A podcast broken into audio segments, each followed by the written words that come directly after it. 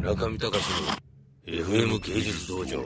まず三つ子さんという方はまだ学生なんですけれども、まあ、イラストレーターのような一見そのピクシブの投稿のイラストで見ると非常にこう上手いイラストレーターのような作品をあのキャラクターを中心にして描いてるんですけども、まあ、ちょっと独特なこう指揮感というかあの世界観を持っていてキャラクターを中心に描きつつもちょっと変わった透明感のあるすごくこう変な空気感というか大きなスペース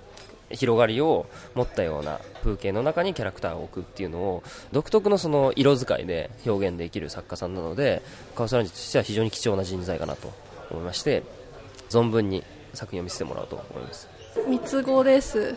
普段はあの今学生なんで学校に通いながらその合間に好きなように家で絵を描いたりしてる感じですね。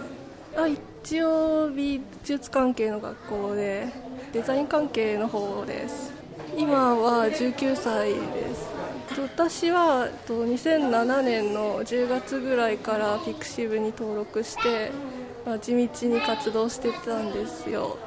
最初はそのネットでその知ってるイラストを描いてる人のホームページを見てたらその日記にピクシブ始めましたっていうのが書いてあってあこういうところがあるんだって思って私もその流れで登録してそこからいろんな人を知っていった感じです。もともとやっぱ小さい頃から書いてて小学校か中学校ぐらいからインターネットでつないでそのお絵描き掲示板とかっていうのがあってそこで絵を描いたりしてで交流するのが楽しくてそういうところから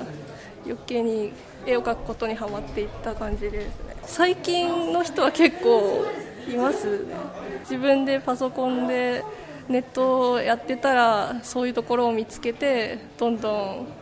こう広がりを見つけて自分から入っていくみたいな。ただ自分が面白いなって思うものを純粋に描いてる感じです。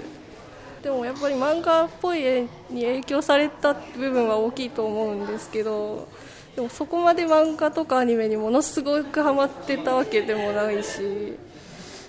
例えば普通に生活しててこの景色面白いなとかそういうとこからも刺激を受けたりするし女の子を描くのが好きだとか、まあ綺麗な色で描くのが好きだとか、まあ、でなんとなくその絵からこう何か感情がなんか伝わればいいなっていうそれくらいですかね。女の子が持ってる特有の世界観みたいなその昔の少女漫画みたいな感じが好きでそうだな。あえて言うならその言葉で言うと野暮になっちゃうような感覚っていうのがあってそれをイメージで伝えられたらなっていう部分は多分ありますね。なんかものすごく読むわけじゃないんですけど大島由美子さんの「綿の国星」っていう漫画があってそれがものすごく好きでその世界観が。その感じからは影響を受けてます。母親の世代の漫画で親が持ってたんでそれを読んで小さい頃から読んでで成長してからまた読み返したらあこういう話だったんだなとか思って。でもそういう雰囲気のなんて憧れみたいなものですかね。こういう感覚をいつまでも持ってたいなって思う思わせる感じが好きですね。中見隆の FM 芸術道場。